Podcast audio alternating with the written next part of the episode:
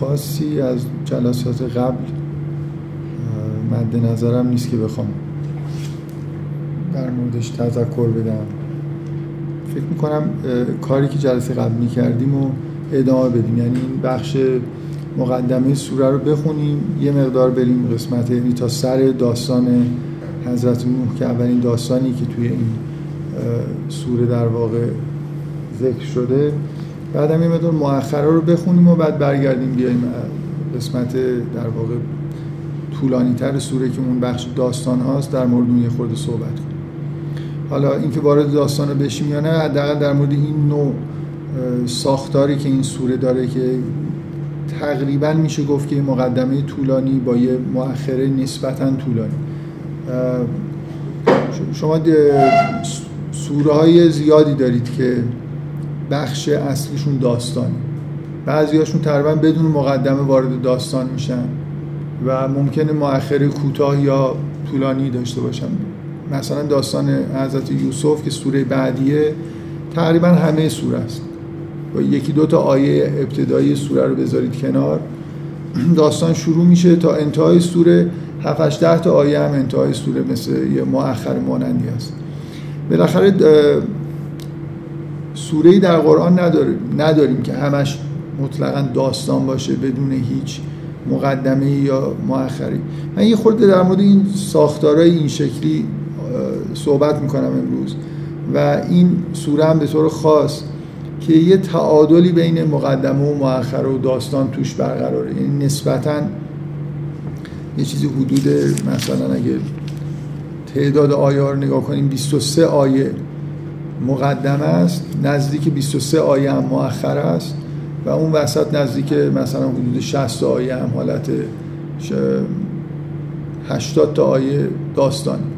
یعنی مثل یه تقریبا یه چهارم مثلا یه چیزی اینجوری نصف قسمت بزرگتر داستانه دو تا قسمت کوچیکتر هم به عنوان مقدمه داره که سوره بزرگه و مقدمه هم نسبتا مقدمه مؤخر طولانی. به حال من تصمیمم اینه که اولین مقدمه مؤخره رو بخونیم بعدا داستان می‌تونستم مؤخره رو اصلا بهش اشاره نکنم ولی یه جوری عادت کردیم که شروع و انتها رو اول ببینیم بعدا وارد متن سوره بشیم. بذارید همین روال رو ادامه بدیم. سوره شروع می‌شد با این آیاتی که دعوت به توحید و استغفار و توبه و وعده به اینکه به یه متاع حسن و در واقع شکوفایی اون فضیلت ها و اینا می‌تونیم برسیم و انذار نسبت به آخرت. یه آیه کوچیکی که یه تمثیلی بود از وضعیت کسایی که پیام توحیدی رو نمیپذیرن. بعد وارد این قسمتی شدیم که من گفتم مثل پاراگراف دوم سوره میمونه و اون عبارت شاید از یه جهاتی که مبهم به نظر برسه و کان عرشه و علل ما رو من توضیح دادم. از یه سوالی که بعد از جلسه شد یه مقدار احساس کردم شاید خوب توضیح ندادم. فکر می‌کنم حالا خیلی مختصر دوباره میگم که منظورم چی بود. که این آیه‌ای که میگه وهو الذی خلق السماوات والارض فی ستت ایام و کان عرشه علی الماء لیبلوکم ایکم احسن و عملا معنی خب تا اینجا که خداوند آسمان و زمین رو خلق کرد که مشکلی نداریم و کان عرشه علی الماء ممکنه یه خورده مبهم باشه که یعنی چی که مثلا ممکنه اینجوری ترجمه بشه که تخت مثلا پادشاهی خداوند بر آب بود. یا بر آب استوار بود چه می‌دونم حالا چه ترجمه هایی ممکنه در نظر بگیرن. مهم اینه که بفهمیم معنیش چیه. من دو تا استدلال کردم برای اینکه سعی کنیم به یه تقریبی در واقع داشته باشیم از اینکه معنیش چیه. یکی اینکه آب در قرآن با حیات یه جور ملازمتی داره. نمونهش توی سوره نور که آیه به سراحت میگه که و جعلنا کل شیء و جعلنا من الماء کل شیء حی. اینکه هر چی که حیات داره از آب در واقع به وجود اومده انگار. و یا مثلا فرض کنید در مورد حتی خلقت انسان که صحبت می‌کنه عنصر تین و ما هر دوتاش در واقع یه جوری هم خاک و هم آب انگار در خلقت انسان به صورت تو امان نقش دارن. برحال آب مایه حیات. این چیزی که در قرآن به سراحت در موردش صحبت شد. و بعد این مقایسه ای کردم که این اولین بارم نبود که اینجوری استدلال می‌کردم که آیه مشابه رو اگه توی سوره ملک نگاه کنید آیه که میگه عبارتی که میگه لیبلو و کم ایوکم احسن و عملا که عینا این عبارت اونجا تکرار شده مقدمش اینه که الذی خلق الموت و الحیات لیبلو و کم ایوکم احسن و عمل. من سعی کردم اینجوری استدلال بکنم که مشابهش قبلا هم حالا یادآوری می‌کنم که استدلال کرده بودم که و که وقتی یه عبارتی اینجا هست یا یه قطعه مثلا داستانی اینجا هست جای دیگه همین داستان تکرار شده اون قطعه جاش یه آیه دیگه اومده یه جوری این دوتا با هم دیگه در تناظر قرار می‌گیرن و میشه معنی اون آیه فشرده رو از این قطعه در آورد یا برعکس. بنابراین اینکه اونجا مقدمه لیبلو ببینید میگه که ما یه کاری کردیم حالا یه جا خالی هست. برای اینکه لیبلو وکم آزمایش بکنیم شما رو ایوکم احسن و عملو. که این مقدمه اونجا هست که موت و حیات رو خلق کردیم. اینجا هست وکان عرش و علالما. با اون کلیدی هم که تو ذهنمون هست که آب به حیات ربط داره به نظر میاد که بالاخره شما هر جوری اینو ترجمه بکنید معنیش اینه که آسمان و زمین خلق کردیم بعد در زمین حیات رو به وجود آوردیم. لیبلو وکم ایوکم احسن و عمل بنابراین این عبارت و کانو عرش و علن ما اشاره داره به رفتن به سمت خلق حیات. حالا چرا اینجوری گفته شده؟ عرش معنیش چیه؟ و کان عرش و علل ما چه تعبیریه؟ به نظر من معنیش یه جوری می‌فهمیم که چی می‌خواد بگه ولی ممکنه اجزاشو دقیقا الان من نتونم براتون شرح بدم که چرا واژه عرش اینجا به کار رفته شده چرا عرش علل ما گفته شده و الی آخر.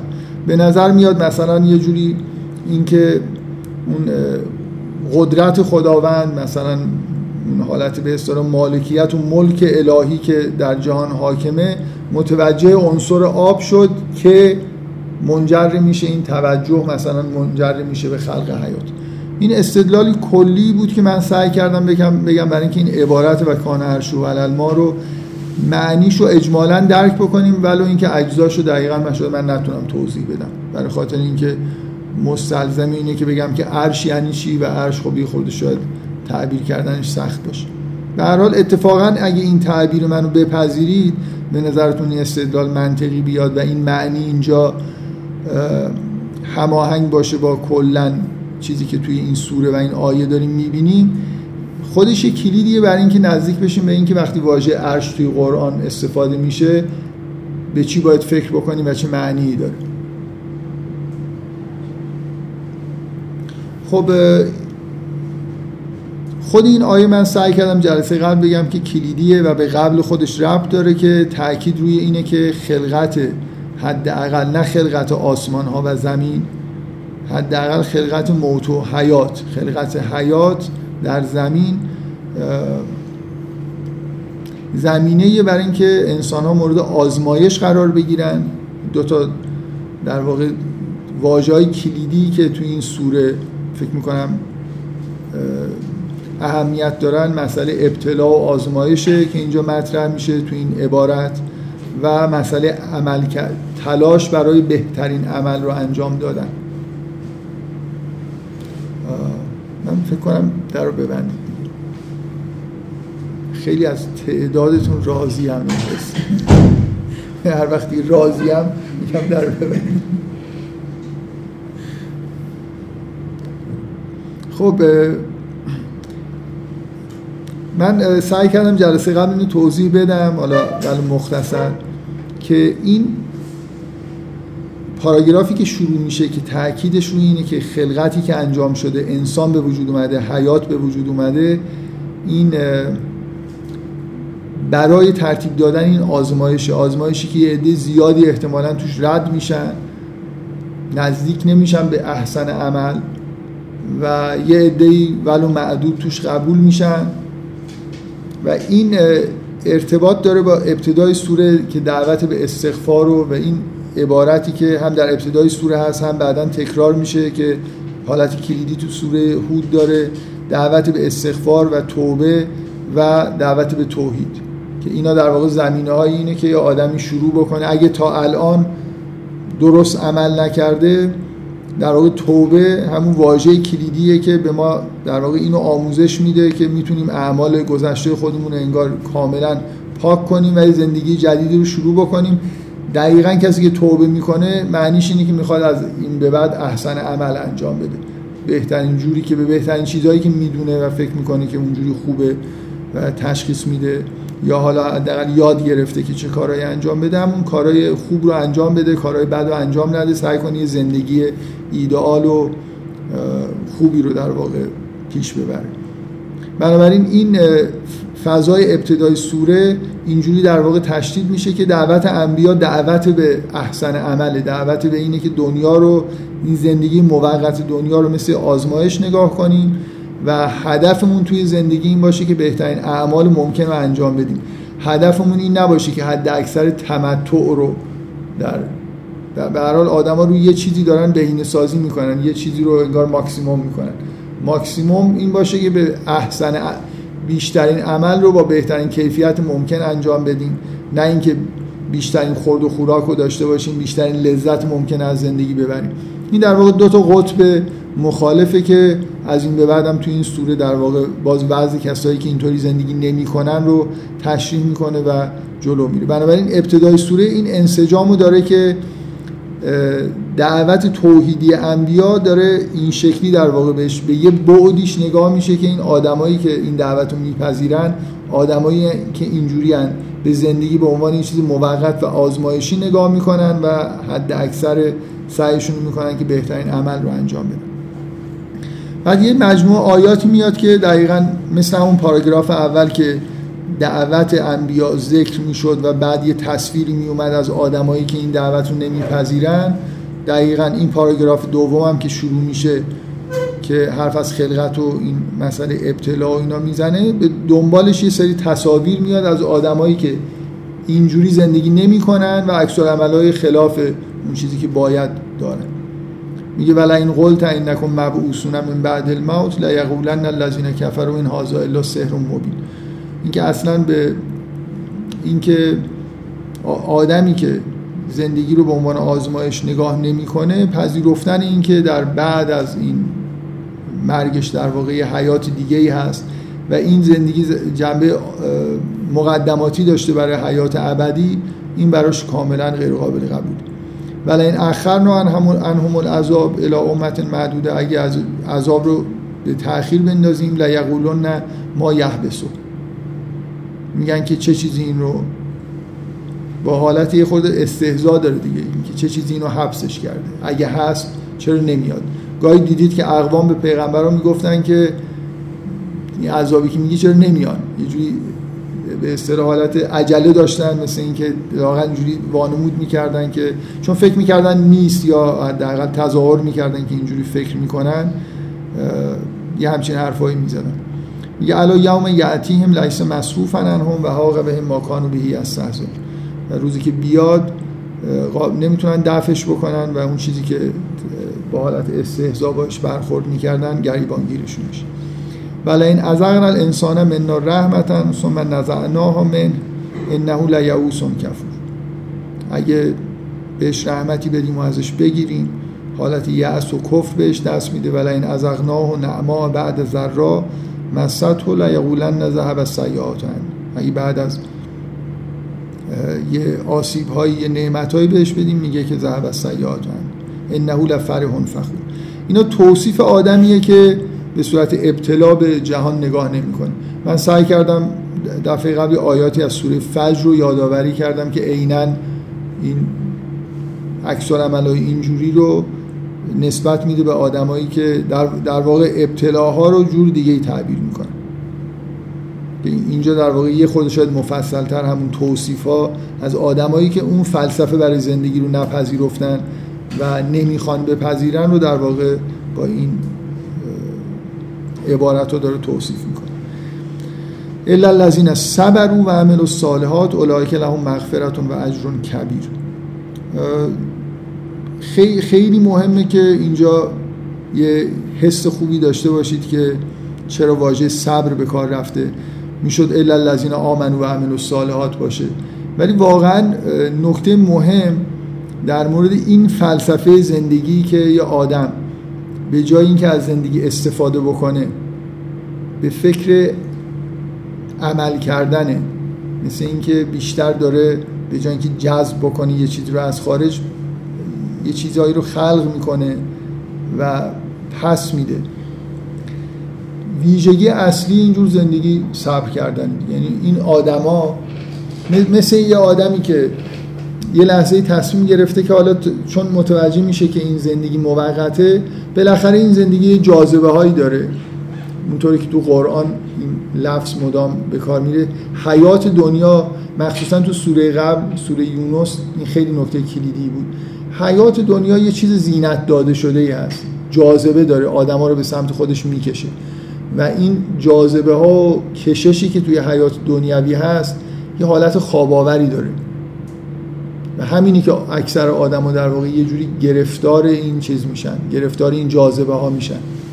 آدمی که می‌خواد داره آزمایش پس میده آدمی که نباید خوابش ببره همیشه باید هوشیار باشه. بنابراین نباید خیلی دل بده به این زینت های دنیا خیلی نباید جذب اینا بشه. و همین چیزی این در واقع اون نکته اصلی که تو قرآن حرف از صبر زده میشه. آدمی که می‌خواد ایمان داشته باشه تقوا داشته باشه عمل صالح انجام بده باید در مقابل این جاذبه ها صبر کنه. یه صبر موقت یه مثل اینکه من تصورم از این دنیا به جای اینکه این باشه که این دنیایی که خل من توش وارد شدم که بهره برداری بکنم دنیایی که من وارد شدم به طور کاملا موقت می‌خوام ببینن من چی کار می‌کنم. یه نفر انگار یه آزمایشی ترتیب داده من خیلی چند سالی قراره که این آزمایش پس بدم. بنابراین باید نسبت به خیلی چیزا به اصطلاح حالتهایی که پیش میاد صبور باشن. اصلش اینه که جذب این حالتهای به اصطلاح لذتهای دنیوی نشم خودم یه خورده دور نگه دارم برای خاطر اینکه بتونم این سوالا رو خوب جواب بدم. موقعیت هایی که توش قرار می‌گیرم و درست در واقع توشون عمل بکنم. این چیزی که آدمو به اشتباه میندازه همون علاقمند شدن به این دنیاست. یه حدیث معروفی هست از پیغمبر که میگه حب و دنیا رأس و کل خطیه. که محبت نسبت به دنیا رأس همه خطایاست. یعنی همه انگار همه خطایا منشأشون اینجاست. شما اگه یه آدمی باشه که خیلی جذب دنیا نشده باشه محبت دنیا تو دلش نباشه سخت نیست براش که با یه همچین فلسفه زندگی بکنه. یعنی دون کل زندگی خودشون مثل آزمایش در واقع نگاه بکنه. اون به این واژه واژه مهمیه که اینجا وقتی که حرف از ابتلاع هست واژه اون فعل در واقع کنار ابتلا واژه صبر. هر تقریبا همه جا این همنشینی بین ابتلا و صبر هست. اینی که به جای عبارت متداول الا الذین آمنو و عملوا الصالحات اینجا با تاکید روی صبر میگه الا الذین صبروا و عملوا الصالحات اولئک لهم مغفرت و اجر کبیر. این واژه کبیر تکرار شده دفعه اول و این تولوا تو آیه سوم انتهاش این بود که و این تولوا فانی اخاف علیکم عذاب یوم کبیر. چون واژه خیلی پرتکراری نیست بنابراین یه خورده جلب نظر می‌کنه دیگه. که اینجا میگه الا الذین صبروا و عملوا الصالحات اولئک لهم مغفرت و اجر کبیر. هر دو طرفش اصلا اون یوم یوم کبیره دیگه. هر دو طرفش هم اجرش هم عذابش بزرگن. خب این به نظر می‌رسه که انتهای پاراگراف دوم یا کلا از اول سوره تا اینجا هم می‌تونید بگید یه بخش. من حالا بیشتر میل دارم بگم که اون پنج شش آیه اول یه پاراگرافه و از اون آیه تا انتهای آیه 11 هم, هم به طور خیلی منسجم یه موضوعی رو داره مطرح می‌کنه. بعد موضوع ظاهرا حداقل عوض میشه دیگه. میگه کامل عوض نمیشه برای خاطر اینکه شروع سوره با ذکر نام کتاب بود. بنابراین باید انتظار داشته باشیم که توی سوره به کتاب پرداخته بشه. این چیزی این اون خود حداقل همون یه دونه آیه اول یه انتظاری ایجاد می‌کنه که اینجا این حالت پرشی که ایجاد میشه از این مقدمه به این عبارت فلعلک تارکن بعض ما یوها الیک. الیک که در واقع یه جوری اشاره به خود مسئله وحی و نزول کتابه چیز بعیدی نیست. به اضافه حالا میگم که این چجوری در واقع به این مقدمه به طور کامل به عنوان یه چیز مرتبط وقتی ادامه میدی تا ابتدای سوره نو از اینجا به بعد یه نکته دیگه ای در واقع داره گفته میشه که ادامه همین بحثی که از ابتدا شروع شد. ولی می‌خوام این یادآوری بکنم که من چند بار تا حالا تو سوره مریم یا حالا جای دیگه روی این تاکید کردم که توی قرآن بارها این اتفاق میفته که در میانه یه بحثی. یه دفعه خطابی پیغمبر هست مثلا مثل اینکه تو سوره قیامت یه دفعه خطاب پیغمبر میشه که لا تحرک بهی لسانک. یه جوری مثل اینکه واقع... ما معمولا وقتی داریم قرآن رو می‌خونیم حالا شاید طبیعیه که یه جوری انگار فراموش می‌کنیم یعنی میشه میره پس ذهنمون که اینجا یه فرشته ای داره به پیامبر اینا رو القا می‌کنه. خود این مکانیسمی که من دفعه قبلم که اینو توضیح دادم فکر می‌کنم همین مثال رو زدم. گفتم مثل اینی که آدم وقتی میره فیلم نگاه می‌کنه توی سینما یه جوری غرق در دیدن فیلم میشه. دیگه فراموش می‌کنه که اینجا یه آپاراتچی هست یه آپاراتی روشنه یه نوری روی پرده افتاده. مکانیسما رو فراموش می‌کنه و وحی یه مکانیسمی داره. یعنی این الفاظ که دارن میان این کتاب که داره تشکیل میشه یه, یه روندی داره طی میشه. فرشته وحی نازل میشه. فرشته ای هست به پیغمبر داره چیزی میگه. پیغمبر در اون حالتی که وحی می‌گیره حالتهایی داره. گاهی یه لحظه این فضای مثلا یه سوره شکسته میشه چند تا عبارت مثل عبارت های معترضه اون وسط میاد و یه چیزی خطاب به پیغمبر یعنی نظر ما رو به خود پیغمبر و خود این مکانیسم وحی جلب می‌کنه و بعد دوباره ادامه پیدا می‌کنه مسئله سوره. معمولا جاهای خوبی این اتفاق میفته یعنی معنای با معنای قبل و بعد خودش مربوط میشه اینجوری نیست که ولی اگه کاملا هم یه جایی دیدید که مثلا دو تا آیه بود هیچی هم ارتباطی ندیدید.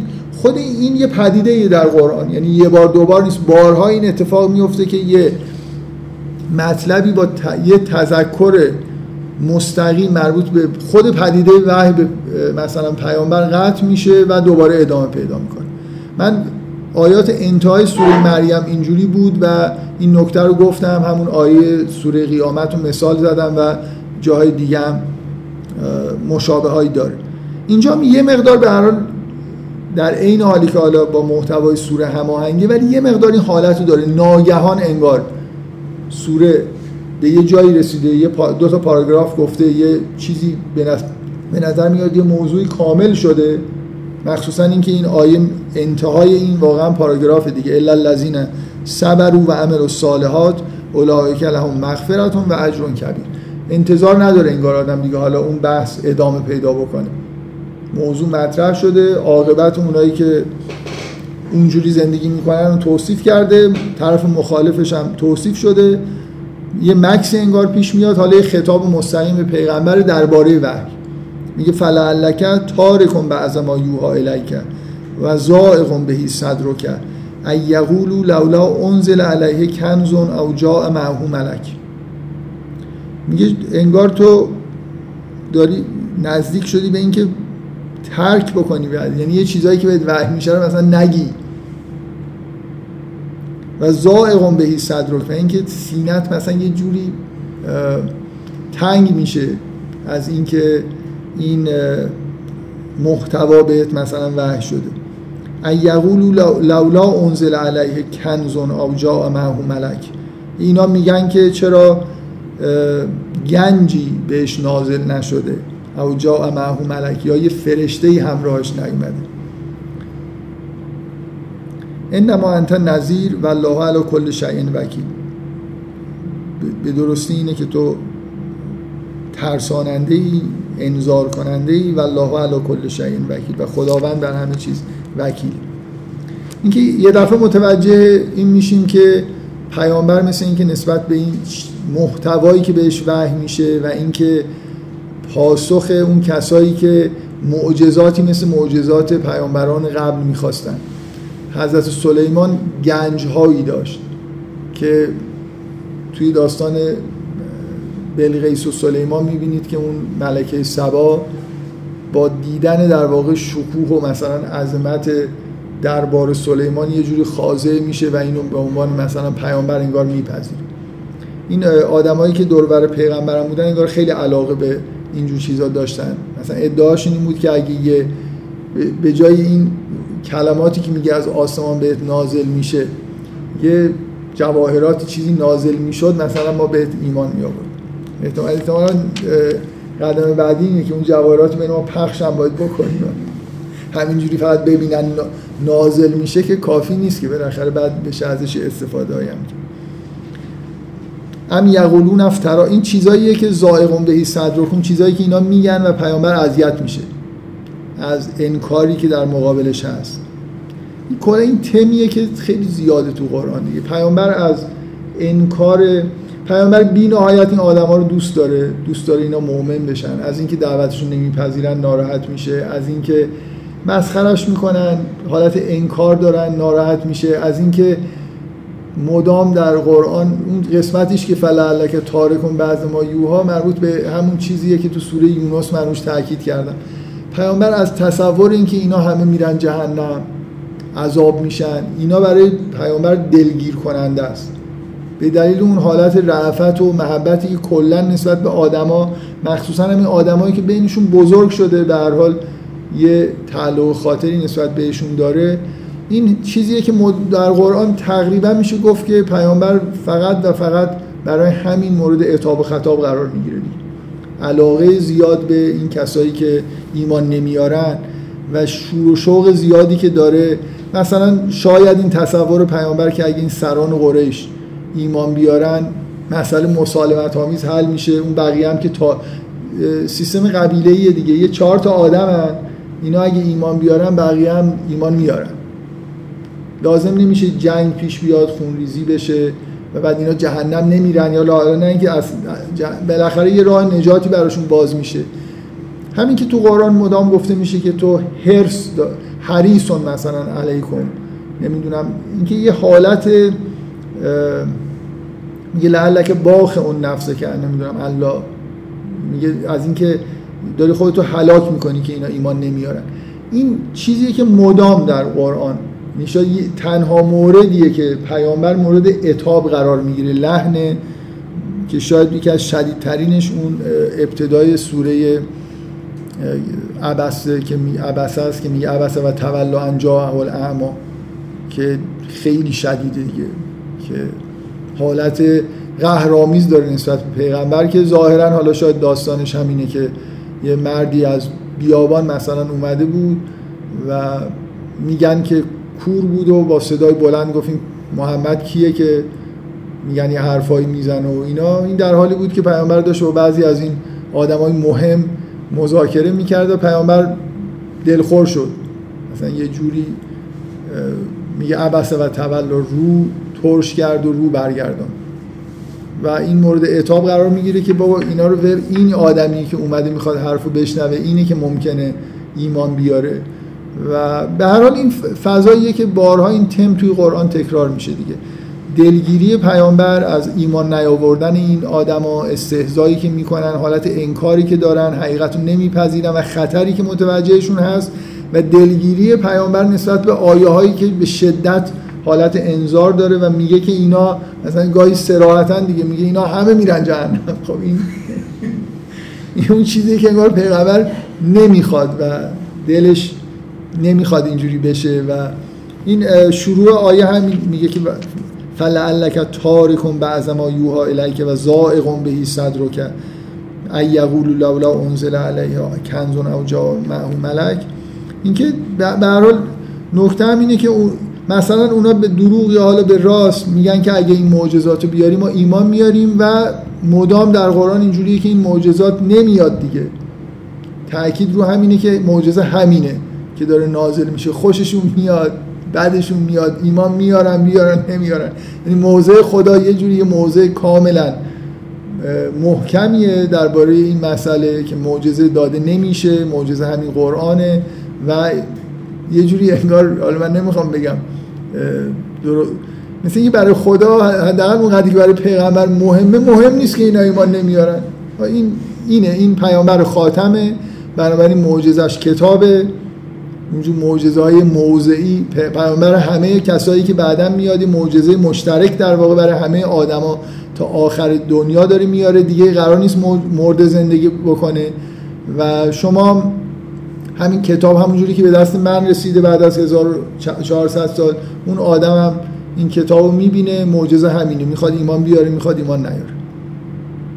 به اینجا مشکل اینه دیگه. مشکل اینه که معجزه می‌خوان از طرف خداوند این حالت انکار هست نسبت به معجزه‌ای به غیر از کتاب و اینکه پیامبرم اینجا به هر حال یه چیزی داره دیگه. یه دلگیری انگار تو این ماجرا براش هست. یم یقولون افتراه و قل فعتو به عشر صور مثل این مفتریات. ود او من من دون الله ان کنتم صادقین. میگه میگن که افتراست میگه خب فتو به عشر صور مثل این مفتریات یه ده تا از این سوره های از این افتراها بیارید. ود او من استطعتم من دون الله. هر, هر جایی می‌خواید کمک بگیرید. این کنتم صادق. فإن لم يستجیبوا لكم فاعلموا انما انزل به علم الله و الله اله الا هو فهل مسلمون. و اگه اجابت نکردن یعنی ده تا سوره رو نیاوردن بدونید که این به علم خدا نازل شده قرآن و الله اله الا هو و الهی به غیر از خدا نیست. فهل انتم مسلمون. آیا تسلیم میشید؟ این سه تا آیه که حالت به اصطلاح معترضه داره در این حال مقدمه برای بحثی که دوباره داره شروع میشه خطاب پیغمبر و تأکید روی معجزه بودن کتاب و اینکه کنزی در کار نیست. فرشته همراه پیامبر قرار نیست بیاد پایین مردم ببیننش به عنوان معجزه. چیزی که هست همینه که این کتاب این بارها در قرآن تاکید میشه دیگه. و واقعا جای تعجبه که برای من جای تعجبه که این همه تأکید و اصرار و ابرامی که در قرآن هست باز این مجموعه از معجزات و چیزهای عجیب و غریب به پیغمبر نسبت داده شده که من مثلا حتی مثلا این چیزی مثل شق القمر. بعضی از معجزات اینجور مثلا من اینو باور می‌کنم که شاید پیامبر در بین مؤمنین میگن سنگی رو تو دست خودش گرفته و سنگ شروع به تسبیح گفتن کرده و پیامبر گفته که اینکه یسبح الله ما فی السماوات و الارض. یعنی این یعنی همه در حال خب این که تو جمع مؤمنین چیز معجزه آسایی از پیامبر مثل کرامت مانند این. معجزه به اون معنا که به مخالفین نشون بدیم. یه کاری رو که ایمان بیارن خب تمام قرآن حرف اینه که نمیدیم دیگه. یعنی یه جوری اونا می‌خوان و از این طرف همیشه جواب اینه که حالا به ازن الله منتظر باشید. گاهی اینجوریه گاهی اوقات با تاکید هم مثل این سوره و بعضی جاهای دیگه با تاکید روی این که نه همین کتابه. و مثلا این حالت تحدی که اگه می‌تونید مثلش بیارید اگه نه قبول بکنید که این معجزه است و این بحثا یعنی به نظر میاد که اگه یه بار مثلا فرض کنید یه واقعی مثل شق القمر اتفاق افتاده بود اونا خواسته بودن پیغمبر یه بار در قرآن گفته می‌شد که اینا دیدید شق القمر کردیم و کردی و اینا ایمان نیاوردن. مخصوصا اینکه پیامبر این همه از آیات قرآن برمیاد که انگار یه جوری دوست, دوست داره دلش می‌خواد فکر می‌کنه یه درصد ممکنه روی اینا تاثیر بذاره. یکیشون هم شده ایمان بیاره مثلا از این آدما. بنابراین خب حالا اگه میشه یه معجزه دیگه هم باشه. و با حالا نه یکی صدها معجزه به پیغمبر نسبت داده شده که فکر می‌کنم اگه یه دونش بود طبعا میبایست در قرآن در یه بار ذکر می‌شد که ما معجزه دیدی که معجزه دادیم و اینا نپذیرفتن. شق القمر هم که آیه ایه که اختربت ساعت و شق القمر که در توصیف به وضوع در توصیف قیامت اگه کسی بخواد جوری دیگه معنی بکنه باید شق القمر بکنه اگه می‌خواد جوری دیگه به همون معنایی که شق القمر دوم به معنای عرفیش. واحد بله. واحد معجزه. یه جا مثلا گفته میشه که به خطاب به خودشونی که بیارید یه جا گفته میشه. من, من اینجوری حالا من خیلی به این موضوع فکر نکردم ولی فکر می‌کنم دو سه بار که اینجوری هست اینکه به چه کسی خطاب میشه. مثلا اونجایی که میگه که خودتون بیارید میگه مثلا چند تا آیه بیارید. میگه اگه شما جن و مثلا انس با هم جمع بشید اینجا گفته میشه که بعد او من ستعتم من دون الله. از هر چیزی می‌خواید کمک بگیرید. واحدش خورده تغییر. حالا خیلی میشه گفت که مثلا هی داره آزمون راحت تر میشه. ممکنه یکی بگه اول این آیه نازل شده گفته ده تا سوره بعد گفته حالا نمی‌تونید یه دونه سوره نه یه دونه آیه مثلا ده تا آیه بیارید مشابهش. یعنی یه جور چیز دیگه. من فکر کنم اکثرا این تعبیر رو می‌کنن. من فکر می‌کنم اون واحده به اینکه چه کسایی حق دارن که شرکت کنن در مسابقه هم انگار چون فرق می‌کنه این آیه رو که نگاه بکنید که خطاب به کیه و میگه از کی کمک بگیرید یا خودتون این کار بکنید و اینا. حالا برای یکی از این دو تا تعبیر یعنی هر دوتاش می‌تونه درست باشه نمی‌دونم. اینکه اگه کسی ادعاش اینه که اینا به ترتیب آسون تر شده باید مثلا یه جوری دنبال این بره که مثلا اولیش در سوره هوده بعد فلانه بعد فلانه که خب مثلا مثل اینه که هی داره آسونتر میشه و بازم نمی‌تونید بیارید. اینکه به نظرم میاد که این تعبیر تعبیر خوبیه. در این حال فکر می‌کنم که اون نکته که من میگم هم هست. یعنی هر دفعه دقت بکنید خطابش فرق می‌کنه و اینکه امکاناتی که بهشون میده که این کار بکنن تفاوت داره. خب فإن لم یستجیبوا لکم فعلموا انما انزل اگه اینو اجابت نکردن این کار نتونستن انجام بدن بدونید که از علم خدا نازل شده و خدای جز الله نیست فعلا انتم مسلم خب آیه بعدی من میگه من کان یرید الحیات دنیا من من تصورم اینه یعنی دوست دارم اینجوری بخونم. می‌تونم هم حالا یه جور دیگه بگم. فکر می‌کنم اون پاراگراف دوم انتهاش میبایست اینجوری می‌شد که اینا اینجوری هن الا الذین صبروا و عملوا الصالحات اولئک لهم مغفرت و اجر کبیر. بعد اینم یه جوری ادامش من کانه یعنی یه توصیف های انجام شده در مورد عاقبت این که یعنی اونا توصیف شدن اونایی که دنیا رو به صورت ابتلا نمی‌بینن. و مشغول دنیا هستن توصیفشون تموم میشه بعد میگه الا الذین صبر و عملوا الصالحات و اینکه اینا مغفرت و اجر کبیر بهشون داده میشه. اون سه تا آیه رو بذارید کنار ادامش می‌تونه این باشه. من کان یرید الحیات دنیا اونایی که اهل تمتع جذب این حیات دنیا میشن و از دنیا حیات دنیای استفاده می‌کنن و زینتها. نوف الیهم اعمالهم فیها و هم فیها لا یبخسون.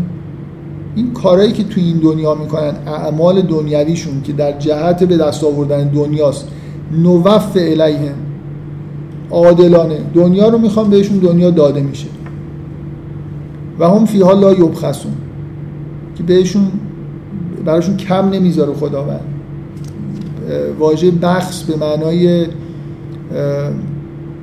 میگه تو سوره یوسف میگه و شرعه به سمن بخصن میگه به یه بهای اندکی به بهای ناچیزی اینو میگه این این از همین در واقع واژه میاد و هم فیها لا یبخسون این که براشون کم گذاشته نمیشه.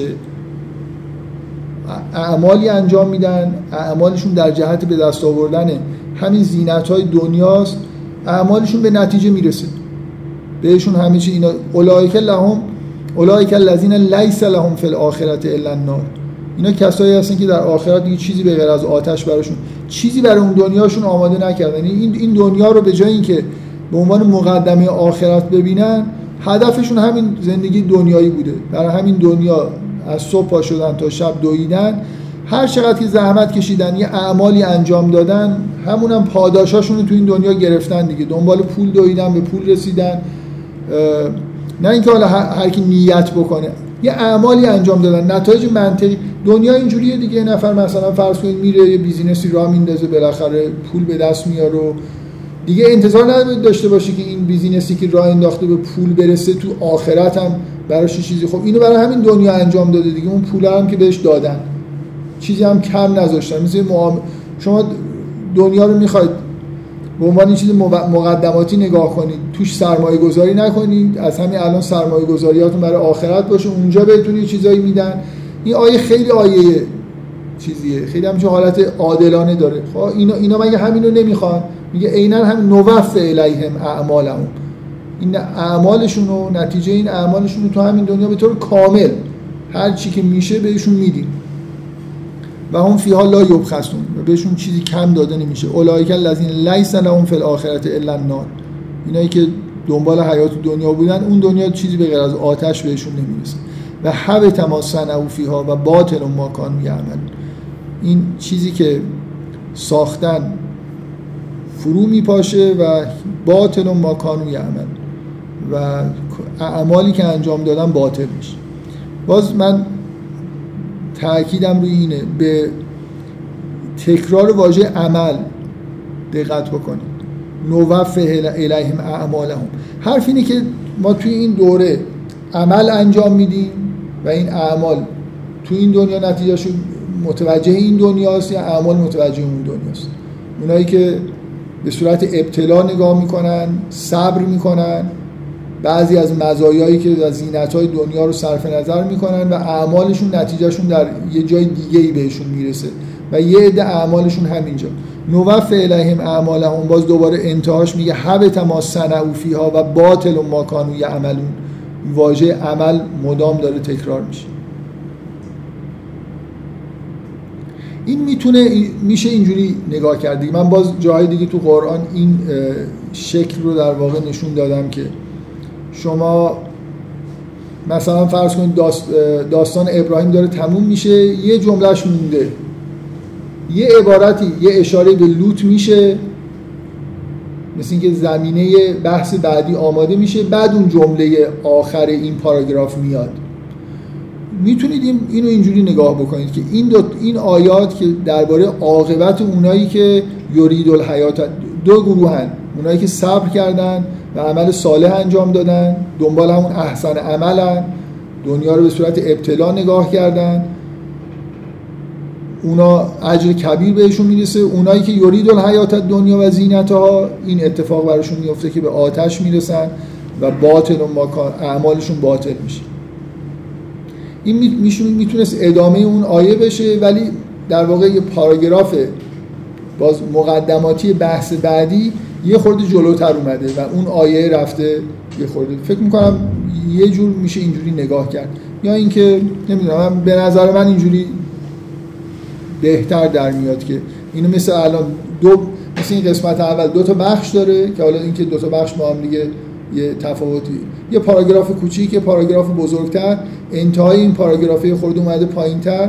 اون سه تا آیه که حالت معتر... اتفاقا اینکه اون سه تا آیه قراره یه خود حالت معترضه هم داشته باشن دیگه یعنی ناگهانی باشن. وسط دو تا آیه‌ای که خوب به هم دیگه میچسبیدن که انتهای اعمال مؤمنین و انتهای اعمال الذین مثلا من کان یرید الحیات دنیا بود اون سه تا آیه اون وسط جاگذاری شدن که حالت معترضه بودنشون هم بیشتر می‌کنه. من به نظرم میاد اینجوری ساختار بهتریه ولی این کالا یه جور دیگه هم می‌شد. من بگم که مثلا فرض کن این به یه معنای شروع بحث جدیده ولی به خودم حداقل خیلی نمیچسبه. حالا اگه کسی دیگه جور دیگه تونست تعبیر بکنه. و برای من تا اینجا این آیه 16 که تموم میشه مثل اینکه قسمت اول سوره که تذکر به پیام توحید و این مسئله ابتلا بودن دنیا و عکس عمل دو جور عکس عملی که میشه نشون داد و عاقبتاش با حالا اون یه سه تا آیه معترض. حالا موضوع جدید در واقع اون سه تا جمله‌ای که حالا من علت اینکه میگم جور دیگه میشه نگاه کرد و اینکه اون سه تا جمله که مربوط به وحی میشن و حالتهای پیغمبر شروع بحث کتابن. یعنی یه جوری در واقع من می‌تونم اینجوری نگاه بکنم که یه, یه بحث پاراگراف کلی در مورد وضعیت آدما در مورد تو این دنیا گفته شده. حالا همیشه اینجوریه که مثل اینکه مثلا فرض کنید بعض کفار و مؤمنین اینا گفته میشه بعد یه الذین فی قلوبهم مرضی هم هستن دیگه. یه پدیده دیگه هم هست یه جور فساد دیگه هم هست. دین میاد و یه عده آدما به این دلیل که توی جامعه دینی زندگی می‌کنن ولی ایمان نمیارن یه شکلهای دیگه از فساد ایجاد می‌کنن. که اینا در واقع نتیجه و همراه با نزول کتابه. بنابراین اون جمله های معترضه که یه جوری مربوط به نزول کتاب می‌شد می‌تونه آدم بگه که فقط معترضه کامل هم نیست یه جوری مقدمه است مربوط به قسمت دوم که می‌خواد درباره کتاب و هدایت توسط کتاب صحبت بکنه. خداوند به غیر از اون جنبه فطری که تو وجود ما گذاشته که راه رو پیدا بکنیم یه هدایت های بیرونی هم فرستاده توسط انبیا که این هم تو هدایت مردم نقش داره.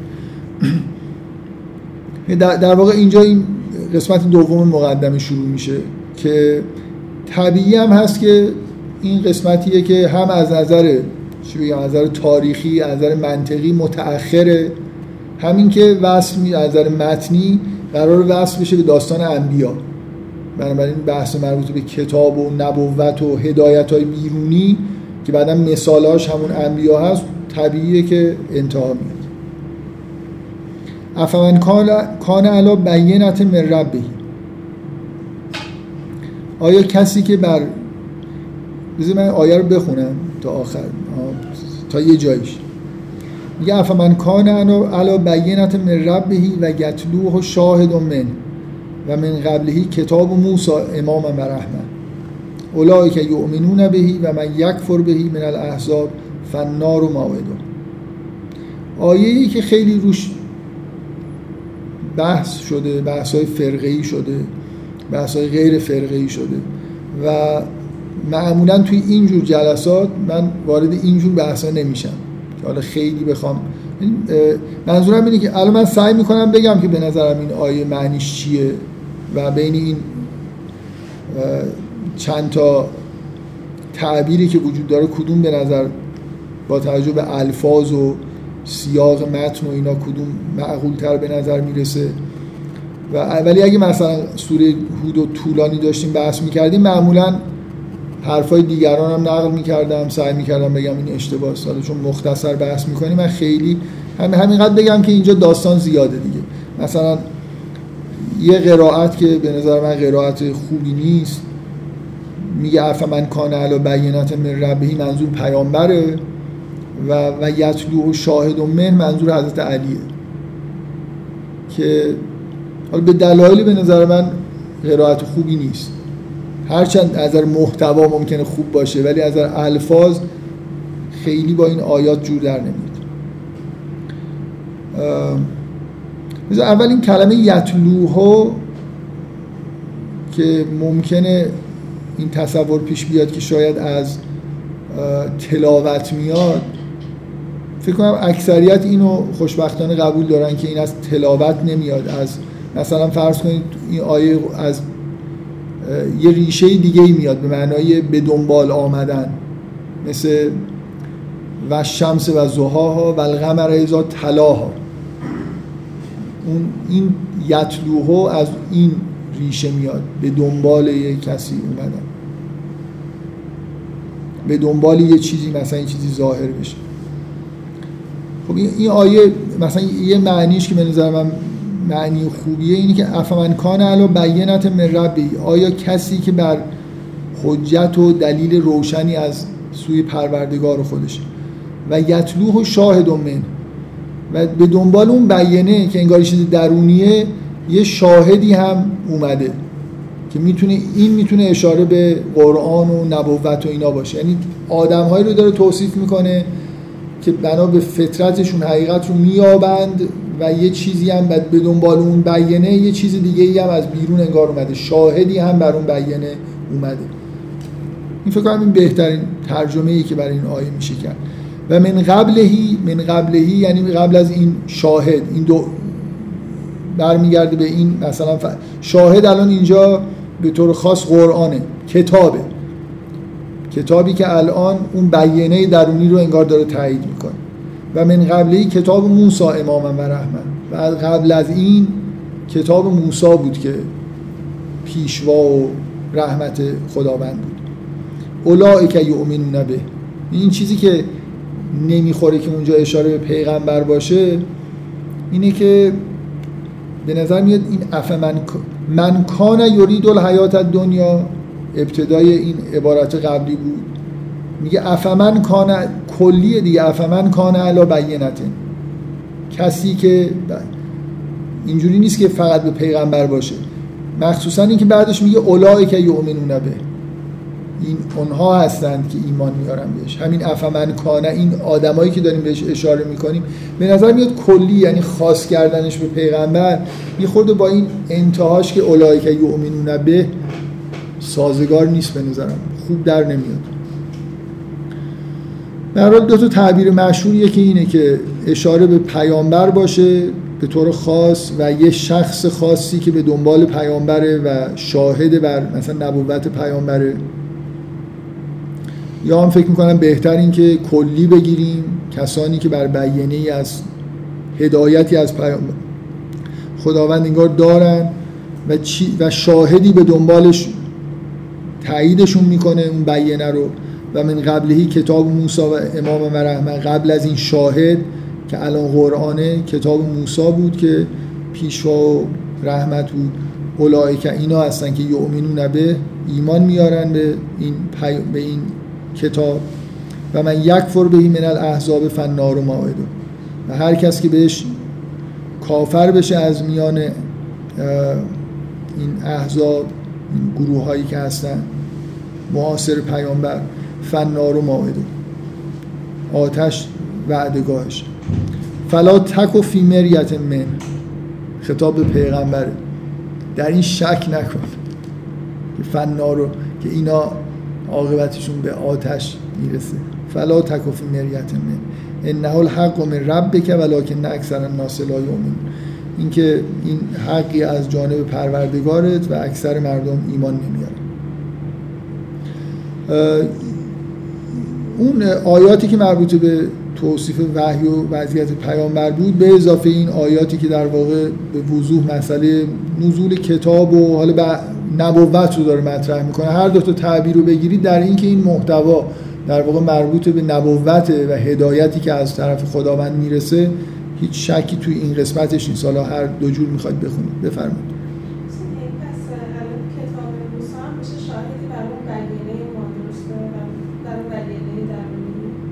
آره صد درصد. همه کتاب ها هم نبوت ها یکی هن دیگه. نبوت ها اصلا نبوت هدایتی که از طرف خداوند به وسیله انبیا اومد تایید کننده اون بیانه که ما در درون خودمون می‌تونیم پیدا بکنیم. حالا مال بعضیا فعال نیست با برخورد با کتاب و هدایت الهی اون بیانشون فعال میشه و یه آدمایی اصلا قبل از اینکه با کتاب برخورد بکنن هدایت که منحصر به این نیست که شما برخورد با نبوت کرده باشید. آدمای هدایت شده ای هستن اتفاقا چون هدایت شده هستن تا کلام خدا رو میشنون فوری می‌فهمن که این کلام خداست. مثل اون داستان زیبای سوره یاسین که انبیایی میان قوم دعوت می‌کنن و یه دفعه یه نفر از بیرون شهر دوان دوان میاد میگه به اینا ایمان بیارید. کافی یه جمله بشنوه می‌دونی دارن از طرف خدا حرف می‌زنن. کسی که با خدا از درون خودش آشنا هست صدای خدا رو کلام خدا رو از پیام خدا رو می‌شناسه و بلافاصله شناسایی می‌کنه و ایمان میاره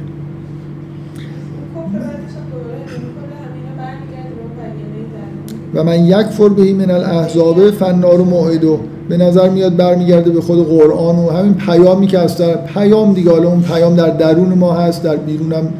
ما آدم در درونشون که اصلا نمیشنون و نشنیدن به این بیرونی هم طبعا. یعنی واقعا پدیده کفر اینجوریه که اول به اون ندای درونیشون کافر شدن و حالا این بیرونی رو هم نمی‌شناسن و بهش کافر میشن. اولایی که یؤمنون به همین این این فمنکانه این آدمایی که اینجوری هم.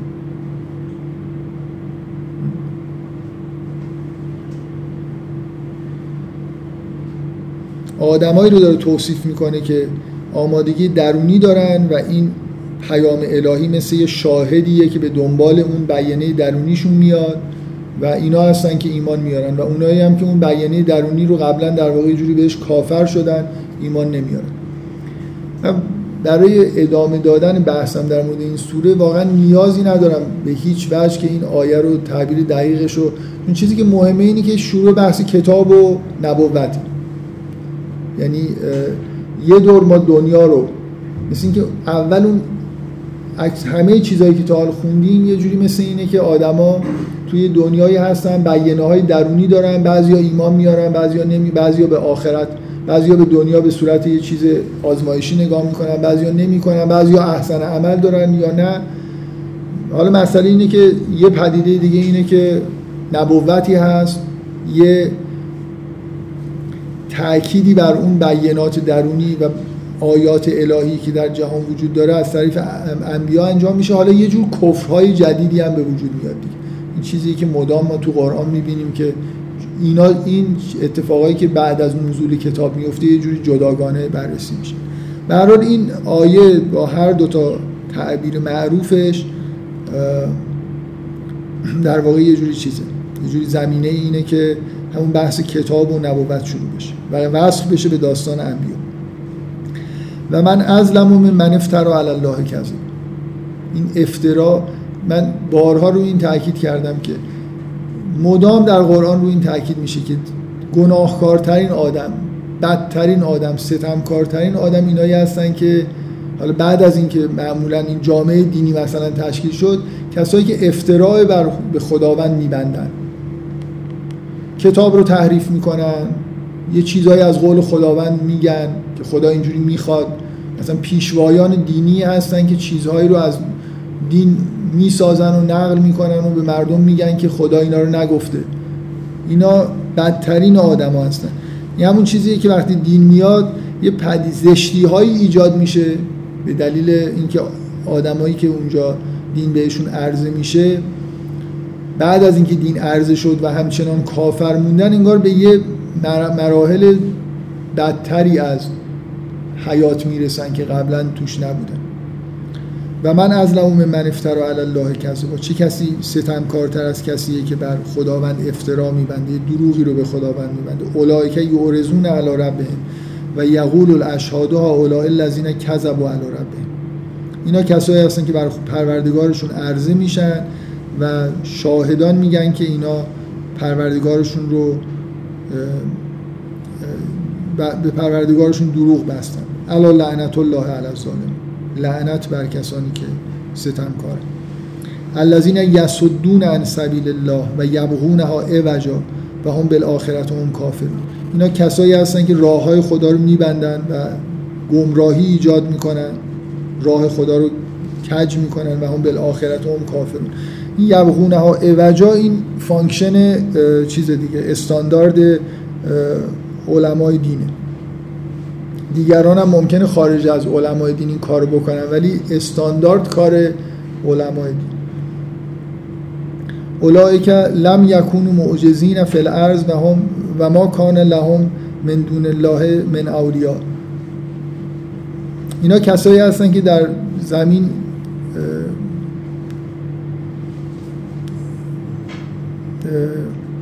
کاری از دستشون بر نمیاد. لم یکون معجزین فی یعنی نمی‌تونن غلبه بکنن.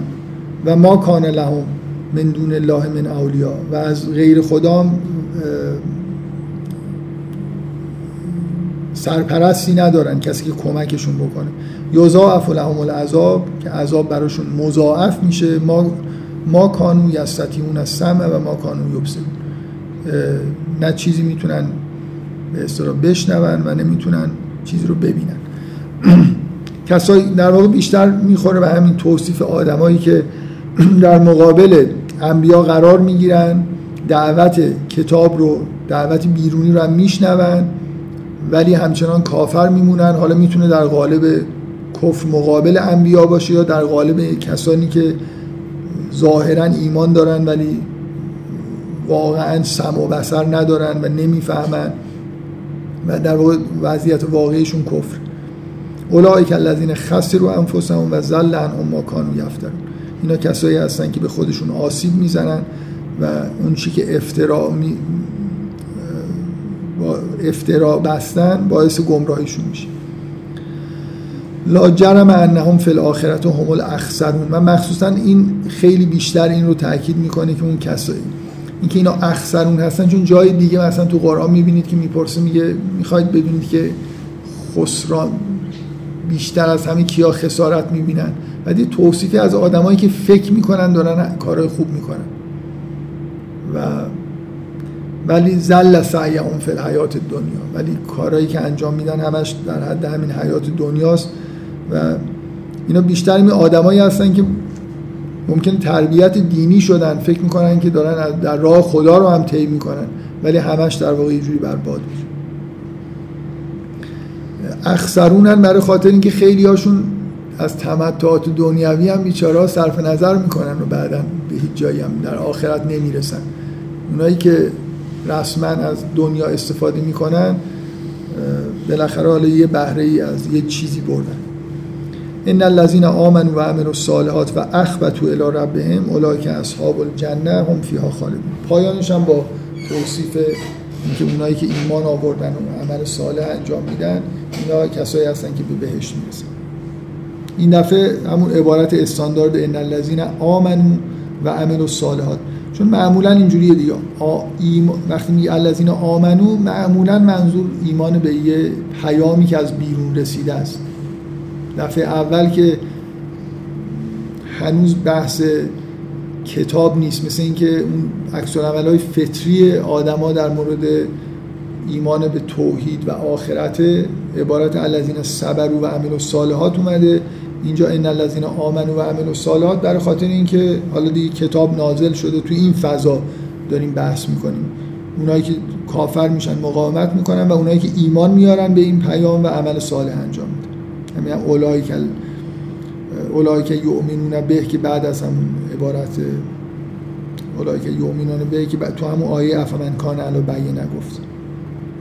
این مقدمه سوره است. مقدمه سوره از دو تا بخش بدون کتاب با کتاب و تاکید فراوان روی همین مسئله ابتلا اینکه آدما دنیا رو چجوری نگاه می‌کنن زمینه آخرت اومدن اینجا آزمایشی بشن و برن یه جای دیگه یا اینکه از همین می‌خوان بهره بشن. و بعدم اینکه وقتی کتاب میاد چیزی برای اون در واقع بیانات درونی با یه چیزای بیرونی تایید میشه توسط پیامبران اینا چجوری در واقع عکس عمل نشون میدن؟ همچنان کافر میشن یا ایمان میارن؟ این مقدمه ایه که این سوره در واقع داره. یه آیش نخونه مثل الفریقین که الاعما و الاسم و البصیر و السمی هل یستویان مثل و افلا تذکر این دوتا فرقه این دوتا عکس عملی که در مقابل دنیا در مقابل کتاب بهش اشاره شده مثل در واقع این اینقدر از هم دورن که مثل آدم کور و کر در مقابل آدم بینا و شنواست. حلی از سویان مثلا آیا این دو گروه این دوتا مثل با هم دیگه مساوی هستن؟ افلا تذکر. یه عده چشمشون بازه حقایق رو می‌بینن و یه عده هم چشم خودشون بستن و حقایق رو نمی‌بینن. کور شدن. چه کتابی باشه چه کتابی نباشه. در حال در, در هر دو قسمت شما این وضعیت رو دارید که طرف چشمی که می‌تونست باش ببینه. مثلا این موقت بودن و حالت آزمایش داشتن این دنیا رو میشه دید. لازم نیستی کسی هم به آدم بگنی یعنی حسش توی آدمی که مطابق با فطرتش خیلی کج و معوج نشده حسش وجود داره وقتی که هر کسی می‌دونه آخرش میمیره اگه این و این مرگ رو فراموش نکنه. دنیا رو به عنوان یه زندگی خیلی موقت نگاه بکنه یه جوری چشمش باز میشه به سمت اینکه این حالت آزمایشی که این دنیا داره. حالا به هر حال این, این مقدمه ببینید من حالا قبل از اینکه مؤخرا رو واردش بشم این مقدمات مخصوصا وقتی مقدمه طولانی اینجوری گفته میشه اهمیت داره برای خاطر اینکه روی داستان هایی که می‌خونید بالاخره تاثیر می‌ذاره. مثل اینکه یه چیزی تو ذهنتون از اول کاشته میشه یه فضایی ایجاد میشه بعدا این داستان ها یعنی همین سوره اگه این مقدمه رو بردارید از اول به اصطلاح بعد بسم اللهش گفته بشه بلغت ارسلنا نوحا الی قومه یه خورده فرق می‌کنه. مقدمه شما رو یه مقدار بهتون زمینه میده که این مثلا دیالوگای بین پیامبران. در واقع نمایشیه که همین دو تا فریقین رو کنار همدیگه داره نشون میده. اونایی که منکر هستن و نمی‌بینن رو در مقابل پیامبران ببینید با همه این چیزهایی که این آیاتی که هر چقدر بیشتر در واقع این آیات ابتدایی روی آدم تاثیر بذاره رو ذهن آدم جذب بشه اون داستان یه جوری انگار داستان هایی هستن که بهتر تاثیر می‌ذارن. زمینه ای آماده میشه برای اینکه اون داستان ها عمیق‌تر و بهتر روی آدم تاثیر بذارن حالا من در مورد این مسئله این که این داستان ها چجوری باید خونده بشه بذارید مؤخره رو یه خورده بخونیم و بعدا در موردش صحبت بکنیم مؤخره از اینجایی شروع میشه که مثلا حدود آیه 100 من همون جلسه اول اشاره کردم که میگه ذالک من انباء القرى نقصه علیک منها قائم و حسید که اشاره می‌کنه که اینا خبر مثلا تمدن‌های قبلی بوده که براتون برای تو نقل کردیم. میگه و ما ظلم ناهم ولکن ظلم و انفسهم. ما بهشون ظلم نکردیم خودشون به خودشون ظلم کردن. فما اغنت عنهم آلهتهم التي یدعون من دون الله. و چیزی خدایانی که از غیر الله میخوندنشون کمکی بهشون نکردن من شیئن هیچ کمکی نکردن. لما جا امر ربک وقتی که فرمان پروردگارت برای عذابشون اومد. و ما زادو هم غیر تطبید و هیچ چیزی به غیر از خسارت و براشون در واقع به وجود نیاورد. و, و کذالک اخذ که ازا اخذ القرا و هی ظالمه. و اینطوریه که خداوند این تمدن ها رو حالا قرا که گفته میشه مثلا شهرها حالا در واژه ام القرا داریم. یعنی قریه به معنای حال جای کوچیک فکر نکنید. اتفاقا اینا اکثرا جای مراکز تمدن بودن که بهشون داره اشاره میشه. و اینطور بود که خداوند این تمدن ها رو از بین می‌بره و هی ظالمه در حالی که ستمکار هستن. ان اخذه علیم شدید. و این از بین رفتنشون دردناک و شدیده. این فی ذالک لآیتا لمن خاف عذاب الاخره اینا آیاتیه برای کسایی که از عذاب آخرت میترسن که عذاب آخرتی چیزیه که دیگه دنیایی نیست دیگه. یه لحظه نیست که بیاد و رفت بشه. ذالک یوم مجموع له الناس و ذالک یوم مشهود. و یه آیاتی میاد که بعد, بعد از اینکه این داستان ها تموم میشه و گفته میشه که اینا داستان این تمدن‌های قبلی بودن که چجوری خداوند اینا رو عذاب کرد. منتقل میشه به اینکه حالا اینکه چیزی نیست این عذابی که به اینا نازل شد اصلش در واقع اون عذاب آخرت یه چند آیه شرح بهشت و جهنم هست. و ما نؤخره الا لاجل معدود یوم یعت لا تکلم نفس الا به اذنه وقتی که اون روز بیاد کسی به غیر از با فرمان پروردگارش حق تکلم نداره فمن هم شقیون و سعید. و در بین اینها کسایی هستن که شقیان و کسایی که رستگار و سعیدن. فهم الذین شقو اونایی که بدبختن ففن ناره لهم فیها زفیر و شهیق اینا در آتشن که زبانه می‌کشه خالدین فیها ما دامت السماوات و الارض تا ابد. تا وقتی که آسمان ها و زمین بر جا هستن. اونجا هستن. الا ما شاء ربک مگر اینکه خداوند چیز دیگه ای بخواد. این ربک فعال لما یوری بالاخره یه راهی برای بعضی ها ممکنه باز بشه. و عمل لذین سعدو ففل جنت خالدین فیها ما دامت السماوات و الارض الا ما شاء ربک. باز میگه اونایی که خوشبخت هستن در جنتن تا جایی که آسمان ها و زمین دوام دارن الا ما شاء ربک به غیر از اینکه خداوند پروردگار پروردگار تو بخواد عطا غیر مجوز. عطا پاداشی پاداشی بی دریغ فلا تکو فی مریت مما یعبد هؤلاء ما یعبدون الا کما یعبد آباهم من قبل و انا لموفوهم نصیبهم غیر منقوص. میگه در مورد این چیزایی هم که اینا پرستش می‌کنن از غیر خدا در تردید نباش که اینا چیزی به غیر از اون که اجدادشون میپرسیدن و نمیپرستن.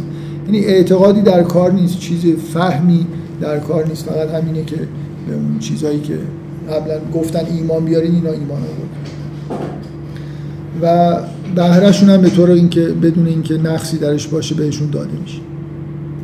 در این برای این, این یه, پاراگراف مانندی در انتهای این داستان ها که داستان ها رو میبنده دیگه. اشاره می‌کنه به اینکه این غریه هایی بودن که اینجوری بودن و اینطور عذاب شدن و اصلش در واقع منتقل میشه به اینکه اصلش اینی که بالاخره اینا همه باز خود این عذابا هم مربوط به همین دوره موقتیه. این نابود شدن و این اخذ علیم شدید این تازه حالا هیچی نیست. اصلش اینه که بالاخره آخرتی هست که اونجاست که مردم پاداش واقعی و عذاب واقعی رو در واقع می‌بینن. خب دوباره ذکر کتاب ولقد آتینا موسی الکتاب فاختلف فیه ولولا کلمتون سبقت من ربک لغوزی بینهم و انهم لفی شک منهم مرید. میگه به موسی کتاب دادیم فختل ففی بعدا اختلاف پیدا کردن. در اون جامعه ای که موسی تشکیل داد بعدا دچاری اختلاف های دینی در واقع تو خودش شد. ولولا کلمتون سبقت من ربک لغوزی بینهم. ببینید من اینو قبلا هم بارها تاکید کردم. نزول کتاب یه مسئولیتی از اون نوع عذاب هایی که قبلا بوده به وجود آورد. یعنی شما بعد از موسی به نظر میاد که دوره جدیدی در جهان اصلا ایجاد شد. وقتی کتاب موسی اومد اون عذابای اون شکلی که نازل می‌شد دیگه نه. ممکنه مثلا فرض کنید جنگ هایی پیش اومده و بعضی از تمدن ها که مثلا بت پرست بودن و کافر. دیگه اون حالتی که مثلا فرض کنید یه پیامبری می اومد یه این داستان مدام در واقع تکرار شده ای که پیامبری میاد دعوت می‌کنه نمیپذیرم و این قریه از تمدن از بین میره این ماجرا به اون شکل دیگه خاتمه پیدا کرد. و همین که اشاره میشه ولولا کلمتون سبقت من ربک لغوزی بینهم مثل اینکه گناهی که بعد از حضرت موسی خود قوم موسی مثلا کردن در ایجاد اختلاف در حدی بود که عذاب الهی نازل بشه. شاید بزرگتر از گناه های تمدن های قبلا بود. ولی میگه که بلولا کلمتون سبقت من رب بکن مثل که یه وعده خداوند داده که بعد از اینکه این شریعت مثلا نازل شد این یه مسئولیتی ایجاد شده که خداوند به اون وعده ای که داده متعهده. نه اینکه این آدمای بهتری شدن. یعنی اگه ببینید مثلا فرض کنید تو این دنیا دیگه خداوند کسی رو مسخ نمی‌کنه دیگه خداوند نمی‌دونم عذاب آسمانی اونجوری نازل نمی‌کنه. نه اینکه مردم اوضاع بهتره. اینکه وعده ای داده شده. مثلا وعده داده شده که مثلا شما اگه به شریعت عمل بکنید خداوند شما رو عذاب نمی‌کنه. در قرآن وعده داده شده که خداوند شما رو عذاب نمی‌کنه در حالی که در حال استغفار هستید. بلو لفظ استغفار هم بالاخره این آدمایی که تو جوامع دینی زندگی می‌کنن و در ظاهر مؤمنن یه کارایی می‌کنن که انگاری وعده الهیه که اینا عذاب نشن. این آیه یه جوری معنیش اینه انگار که اینا وضعشون بهتر نیست ولی خداوند یه وعده ای داده که اون عذاب نا... بالاخره یه تغییری در دنیا ایجاد شده از بعد موسی بعد از نزول کتاب به معنای شریعت اون شریعتی که موسی آورد و اینکه بنی اسرائیل رو برداشت جوامع دینی ایجاد شد تحولی که ایجاد شده بر اساس وعده الهی دیگه این نوع عذاب ها در واقع توی این دوره بعد از موسی واقع نمیشه.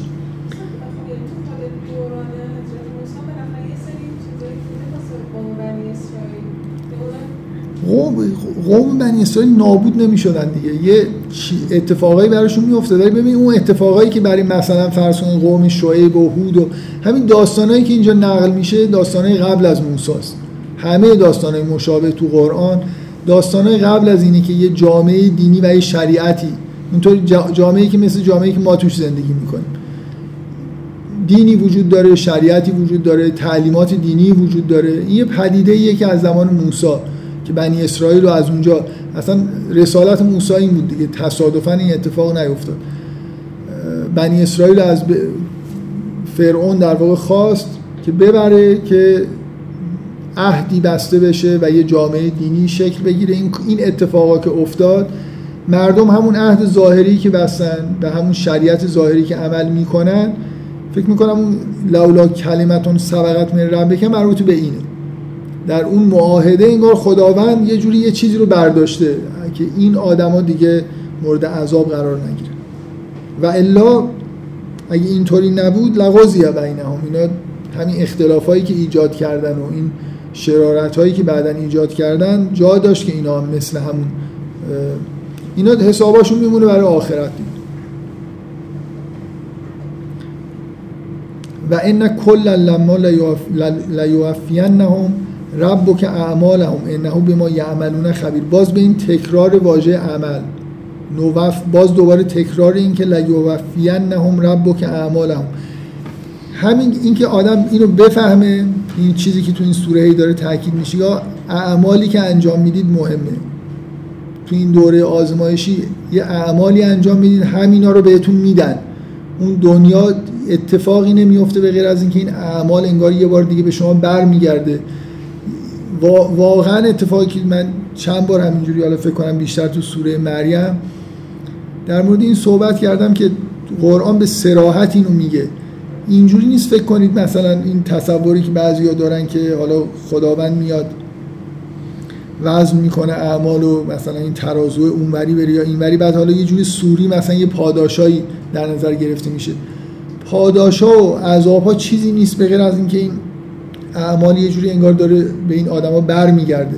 خود خود این اعمالن که یه جوری تبدیل به پاداش و نه, نه اینکه آتشی نیست و بهش جهنمی نیست. ولی هر چی که تو اون دنیا به آدم می‌رسه تمثیل انگار اعمال خودش در اون دنیاست. این میگه لیوفین ربو که اعمالهم. این اعمالی که انجام دادن بهشون برمیگرده به طور کامل. قبلا گفته که یه عده خب اونا برای دنیای کارایی می‌کنن همینجا این اعمال بهشون برمیگرده نتایجشون می‌بینن. و یه عده برای جای دیگه ای دارن کار می‌کنن اعمالشون اونجا می‌بینن. خلاصه به طور کامل این اعمال بهشون برگردونده میشه. انه به ما یعملون خبیر. خداوند به این اعمالی که انجام می‌دید آگاه پس یه بار دیگه در واقع تو این آیات تاکید تاکید روی مسئله اینکه انگار مسئله اصلی اینه که چجوری تو این دنیا عمل می‌کنید. حالا چه به صورت عکس عمل در مقابل هدایت بیرونی باشه یا هدایت درونی بعد از اینجا خطاب برمیگرده به سمت پیغمبر فستقیم کما امرت و من تاب معک ولا تتخو انه به ما تعملون بسیر به اون چیزی که عمل می‌کنید خداوند بیناست. پیامبر به صبر و استقامت و همراه با مؤمنین دعوت میشه. ولا ترکنو الى الذین ظلموا فتمسکم النار به سمت ستمکارا متمایل نشید که به آتش می‌رسید. من می‌خوام اینجا رو خورده سری رد بشیم. و عقیم سلات یه چیزایی رو نمی‌خونم. و عقیم سلات طرف نهار و زلف من اللیل اینکه در دو سمت روز نماز به جا بیارید. بعد این آیه معروف که میگه ان الحسنات یذهبن السیئات. کارهای خوب که انجام می‌دید کارهای بد رو از بین می‌برن. این خیلی آیه چیزیه. نوید بخشیه. اصلا برای آدمایی که کارهای بد زیاد کردن یه جوری مثل ببینید چون همش حرف اینه که نوف الیهم اعمالهم. آدم ممکنه این ترس براش پیش بیاد خب من این کارهای بد که کردم دیگه بدبخت شدم رفت دیگه. ولی این آیه میگه که ان الحسنات یذهبن السیئات این تا موقع مرگ اصلا بعضی از این اعمال خوب اون اعمال بد و انگار جوری از بین می‌برن. یا مثلا توبه واقعا انگار اعمال قبلی رو نابود می‌کنه. اینجوری نیست که فکر کنید حالا وقتی میگه اعمالشون کامل بهشون داده میشه معنیش این نیست که دیگه کاری که کردید مثلا کار بعد دیگه یه دونه اقربه رو مثلا دیگه کاریش نمیشه کرد. دیگه این کاری که کردی اونجا به صورت اقرب میفته مثلا ده تا کار بد کردی میشه ده تا و همینجور. حالا با اونم که که عملت هم که آتش بود و اینم اینا دیگه هست دیگه اینا رو بهت میدن. هم اینکه جا برای توبه کردن هست و این همین چیز رو پاک کردن و اینکه اصلا توبه هم نباشه این آیه خیلی آیه خوبیه که میگه ان الحسنات یذهبن السیئات. ویژگی اعمال خوب اینه که اعمال بد رو یه جوری از بین می‌برن ذالک ذکر للذاکرین وصبر فان الله لا یضیع اجر محسن باز دعوت به صبر. کلا این قسمت خطاب به پیامبر و مؤمنین دعوت به صبر می‌کنه. و قسمت های آخر سوره هم یه جوری خوندم دیگه. می‌خوام سعی کنم که اینجا رو چون بعدا دوباره وقت داریم برگردیم به قسمت انتهایی. اولش رو شاید دیگه خیلی نخوام برگردم ولی انتهاشو چه؟ بعد دوباره برمیگرده به این که بالاخره اون آیه‌ای که خوندم که خدا می‌تونه ثمر امت واحد قرار بده ولی اینجوری نیست و لعن جهنم من الجنت و ناس اجمعین. و انتهاش هم که باز دوباره گفت که و قول الذین لا یؤمنون ملو علی مکانتکم انا عاملون. به اونایی که ایمان نمیارن بگو که عمل کنن. بر سر جای خودشون ما هم عمل می‌کنیم. و انتظر و انا منتظرون. و آیه انتهایی و لله غیب السماوات و الارض و الهی یرجع الامر کله فعبده و توکل علیه و ما ربک به غافل اما تعمل یا سوره ابتدا و انتهاش تاکید روی همین دوگانگی در واقع برخورد با دنیا برخورد به عنوان یه جایی که آدم توش عمل بکنه احسن عمل انجام بده یا دنیا به عنوان یه جایی که محل تمتعه و همین حیات دنیایی رو باش مثلا زندگی رو پیش ببریم و مست بشیم و بیخیال بشیم و به آخرت هم فکر نکنیم این دوگانگی از ابتدای سوره گذاشته میشه. به اضافه اینکه اشاره به مسئله نبوت انبیا نزول کتاب و عکس های دوگانه ای که در مقابل کتاب هست. حالا من, باز این جلسه هم ببخشید به دلیل اینکه من معمولا وقتی که مصادف می‌شد با شبای قدر اولش چیزی در مورد شبای قدر می‌گفتم.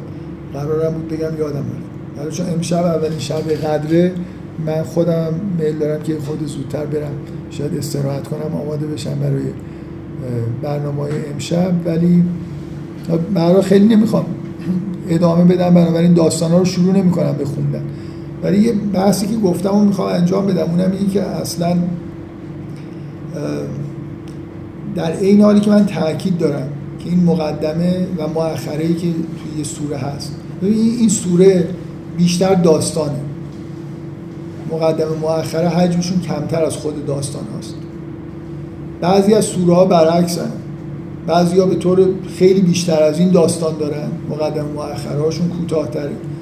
و من نکته ای که می‌خوام بگم وقتی حجم داستان اینقدر زیاده یعنی بیش از نصف حجم سوره داستان هاشه 80 آیه آیه بشمارید حدود 80 آیه. داستانه مثلا 20 آیه مقدمه 20 آیه مؤخره یه همچین نسبتی داره. یعنی حجم داستان دو برابر کل مقدمه و مؤخر است. من فقط می‌خوام بگم این خیلی خیلی اشتباهه که اگه یه نفر داستان ها کلا تو داستان قرآن داستان ها رو اینجوری بخونه که مثلا انگار یه چیزی که قبلا گفته شده یا یه نتیجه که بعدا می‌خواد بیاد رو بگه آها این داستان اینو می‌خواست بگه. یا منظورم می‌فهمید یا نه. داستان خودشه داستانه. تأثیر خودشو می‌ذاره. حد اکثر اینه که مقدمه فضای ذهنی برای شما ایجاد می‌کنه. که وارد داستان بشید مثلا فرض کنید. دیگه می‌دونید که الان نوح از این قبیل نوح و پیروانش از اینجور آدمای اهل احسن عمل اونایی که اون هستن اهل مثلا دنیا این فقط یه پیش زمینه میده مقدمه و نتایجی که بعدش میاد. من یادم یه بار سوره یوسف که در موردش بحث کردم درباره محتوای سوره یوسف به عنوان مثلا یه داستان ادبی که اصلا چی می‌خواد بگه. بعد کلا بحثم این بود که خب تاکید قرآن روی ارتباط بین یوسف و برادرانشه و تلاشی که یوسف داره می‌کنه که برادراش ایمان بیارن و اون چیزی که ما توی سوره می‌بینیم اینه که خیلی هم موفقیت آمیز نیست. یعنی برادرها یه مثل اینکه زمینشون ندارن و خیلی هم این همه تلاش و رنجی که یوسف و پدرش و اینا متحمل میشن که این گناه اینا پاک بشه به نظر میاد من استدلالم این بود که انتهای اون سوره دوباره اون تصویر گناهی که اینا می‌کنن تکرار میشه. میگه من ما کنت لدهیم از اجمع و امرهم نبودیم اون وقتی که اینو تو چاه مثلا میداختن. و این حضور این آیه در انتهای داستان واقعا تعبیرش همینه که بخشیده نشدن. موفق نشدن به توبه نتونستن از زیر بار این گناه در بیان وگرنه این ذکر نمیشه در انتهای داستان. و این حرفا رو زدم بعد سوره مؤخره داشت که مؤخره به وضوح با همین محتوایی که من می‌گفتم هماهنگ بود. بعدی که دانشجو گفت اگر از اول مؤخره رو می‌گفتید و اینا ما راحتتر قانع می‌شدیم. این همه لازم نبود از این داستان استدلال بیارید. واضحه که آدم اون مؤخره رو می‌خونه. این داستانی همچین محتوایی داره. برای اینکه اصلا ابتدای مؤخره اینه که میگه تو هر چقدر سعی بکنه اینا ایمان نمیارن. یعنی مثل اینکه داستان گفته شده که پیامبر به پیامبر مثلا داره میگه این یوسف اینا چی کار کردن؟ باز این برادرها که پسر پیغمبر بودن ایمان نیاوردن. تو هم بس خیلی چیز نکن که مثلا اینا و ما میگه و ما یومن اکثر هم الا هم مشرکون. یعنی کلا اوضاع اینجوریه که اینایی که دورو برات هم هستن اکثرشون همچنان انگار اون گمراهی ها رو داره من جوابم اینه که داستان مستقل باید خوند یعنی شما درسته که مقدم ولی یه جور تقلب نکنید فکر نکنید مثلا. یعنی الان اگه یه نفر بیاد به من بگه کل داستان یوسف می‌خواست اینو بگه که تو مؤخر اومده این خیلی اشتباهه داستان یوسف این نمایشیه که شما تحت تاثیر شخصیت یوسف قرار می‌گیرید تحت تاثیر شخصیت منفی برادرها قرار می‌گیرید. تحت تاثیر این همه نمی‌دونم اون کاری که زلیخا می‌کنه. هزار تا چیز اونجا هست برای اینکه داستان رو آدم تاثیر بذاره. یعنی کلا ببینید وقت داستان رو اینجوری نخونید که این داستان اومده که این یه جمله رو مثلا شما بفهمید که اکثر مردم که ایمان میارن این فکر نکنید. نجات پیدا می‌کنن. همچنان مشرکن ممکنه یه تم مهمی توی اون داستان باشه. شاید به علت اینکه تو مؤخر ذکر میشه اینه که این تم مثلا خیلی پررنگ توی داستان بیان نشده. شاید یکی نفهمه. حالا دارن روش تاکید می‌کنن آخرش. داستان داستانه. داستان تاثیر خودشون می‌ذاره. نمیشه با یه واجه های اینو خلاصش کرد. می‌خوام این استقلال داستان ها رو از بین نباید برد.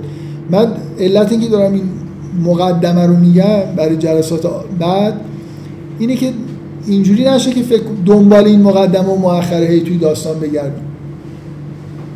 در این حالی که مقدمه مقدمه اون داستان هست و خوبه که مقدمه رو بخونیم و سعی کنیم بفهمیم که چرا این مقدمه اول اومده و این مؤخر و آخر.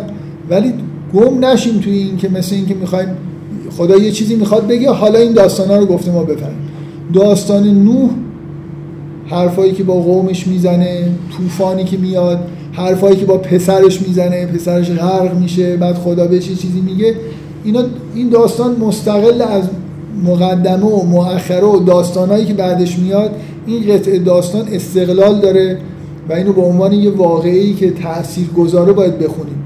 نمی‌دونم منظورم می‌فهمید یا من مخالف اینم که زیادی داستان رو هی برگردم به اول و آخر بگم ببینید اینجاش با اون آیه بعدش اینجا با آیه قبلش مربوطه.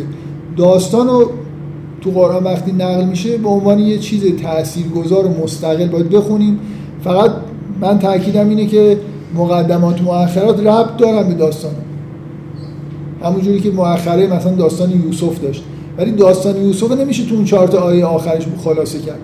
اون همه صحنه های تاثیرگذار صحنه های داستانن که مستقلا باید بخونیم. یعنی من تاکیدم اینه توی اینجور سوره ها که داستان هست اصرار بر این که هی ارتباط برقرار بکنیم بین یه آیه قبلی که اومده با این قسمت داستان و نمی‌دونم اون یکی جمله‌ای که نوح گفت با اون آیه که تو مؤخره هست نه تنها کمک نمی‌کنه به اینکه سوره رو بفهمید اصلا هیچی از این داستان هم نمی‌فهمید. تاثیرم روتون نمی‌ذاره. اینو فراموش نکنید که داستان ها مستقلا کار خودشون می‌کنن. زیبایی خودشونو دارن مثل تاثیر زیبایی شناسانی می‌ذارن صحنه هاش تو ذهن آدم تاثیر می‌ذاره و من تا حد ممکن سعی می‌کنم که جلوی این که اینجوری این دا... یعنی الان شروع کنیم خود داستان ها رو بخونیم. در این حال متوجه باشیم که اون مقدم مؤخر هم هست و هی داستان ها رو فرازهاش رو سعی نکنیم. نه در مورد این سوره در هیچ جای قرآن هیچ وقت نباید این کار بکنیم. داستان رو غرق نکنید توی مگر مثلا آگاهی یه متنی داره گفته میشه گفته میشه یه آیه میاد مثل اون ماجرایی که برای مثلا نوح پیش آمد. خب اینجا یه نفر حق داره بگه که خب اینجا این جزء خود این متن مثل یه عبارتی داخل اون متنی که تلمیحی به یه داستان داره. ولی وقتی دا 80 آیه داستانه اینجا دیگه تلمیح نیست که در واقع این سوره مثل سوره یوسف یه سوره که داستانگویی داره می‌کنه. اگه نفر مقدم و مؤخره رو بذاره کنار من کمتر اعتراض می‌کنم که داستانا رو بخواد هی با همون چند تا آیه اول و آخرش تطبیق بده و هی بخواد اینجوری در واقع بخونه. فکر کنید یه سوره هود یه سوره داستانگوه که ما در واقع قسمت اصلی سوره رو اصلا نخونیم تا فقط مقدم و مؤخر رو خونیم حرمت این داستان رو خلاص نگه دارید. من نگران اینم که زیادی این سبک هی نمی‌دونم این آیه رو به اون آیه ربط دادن و این پاراگراف و حالا نمی‌دونم این داستان نوح با اون یکی داستان چه ربطی داره. اینجوری نخونید داستان ها داستان رو مستقل هر کدوم داستان رو مستقل حتی بخونید. در عین حال سعی کنیم که با فضای کلی سوره هم ارتباطش رو درک بکنیم. ولی فقط فضای کلی سوره. اینکه نمی‌دونم اینجا این جمله ای که نوح گفت به اون نمی‌دونم موضوع لیاب لبکم ایکم احسان عملا برمیگرده. این یکیشون پسرش که اینو گفت اینجوری اینجوری داستان رو نخونید که خیلی ضرر می‌کنید. برای اینکه اثر داستان از بین میره. و این مقدمه من بود برای اینکه وارد اون بخش داستان بشیم. ببخشید من زود تموم می‌کنم. امیدوارم شما هم مثل من احساس خوبی داشته باشید از اینکه زودتر تموم میشه